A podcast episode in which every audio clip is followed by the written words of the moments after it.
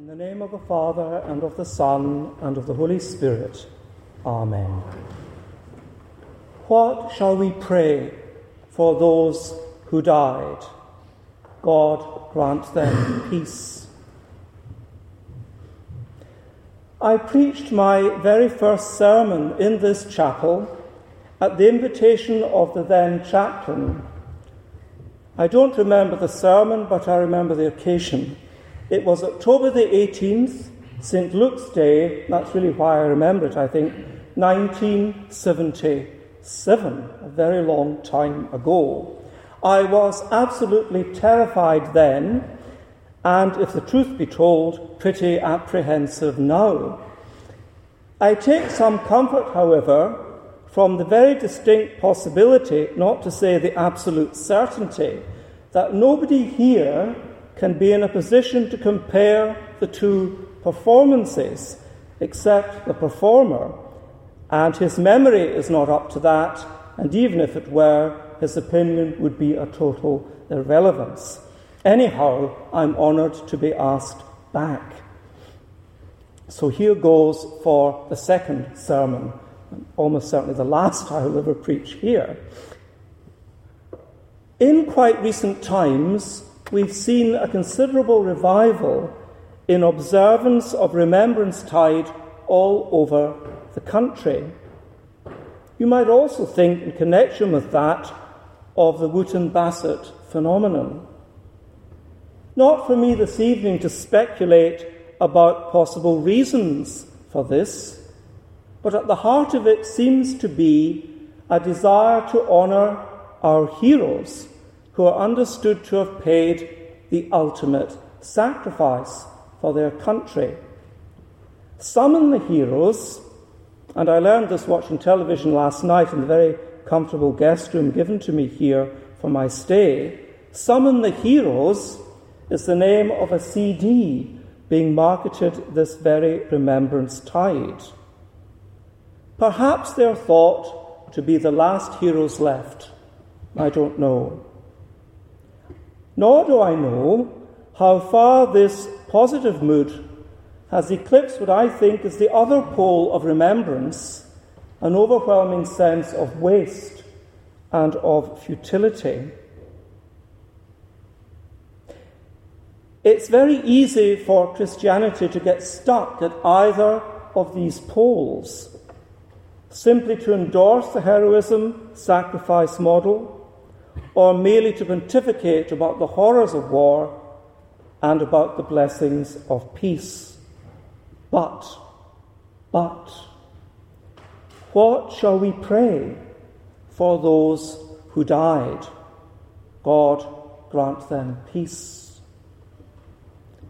The choice of that hymn, which we had at the beginning, is quite deliberate.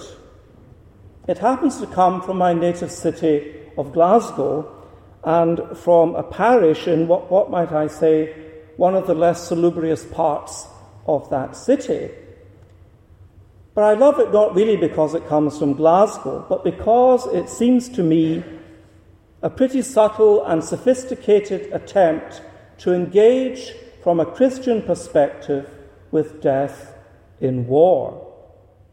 Above all, because it repeatedly asks and answers one question and has a sort of tentativeness about it. It avoids getting stuck at either of the poles I mentioned a few moments ago. And so I think manages to engage at least some of the complexities that lie in between and turn out to be the very stuff of remembrance as people experience it. The high cost of the freedoms we hardly think about, the scars of grief and the waste of lives cut far, far too short, the embedding of hatred and bitterness in human hearts, the complacencies of a long and relatively prosperous peace, the experience of current wars and conflicts disturbing that peace, the longing for a peace that's much more than the absence of war. I could go on, but I needn't. In a strange sort of way, then, the writers of this hymn, who as far as I know are quite ordinary parishioners, have done a rather wonderful thing. Taking at least some of the measure of the horrors and desolations that human folly inevitably brings and that Zephaniah describes in that first reading, they've shown themselves in their hymn, imperfect as it no doubt is, to be St. Paul's children of light and of the day, because they've exercised a watchful and a sober judgment, rooted in faith and hope in the face of death in wars. Wars just and unjust, prolonged or short, deaths of our own people, deaths of our enemies' people. What they have done in composing that hymn, all of us are surely called to do as we participate in remembrance, to show ourselves children of the light and of the day, consumed neither by a cult of heroes nor by a cult of despair. There is another hymn, of which I learned just the other day from a priest in the Diocese of Edinburgh, of which I'm at present acting bishop. It's quite something to think that for a short time Glasgow is in charge of Edinburgh.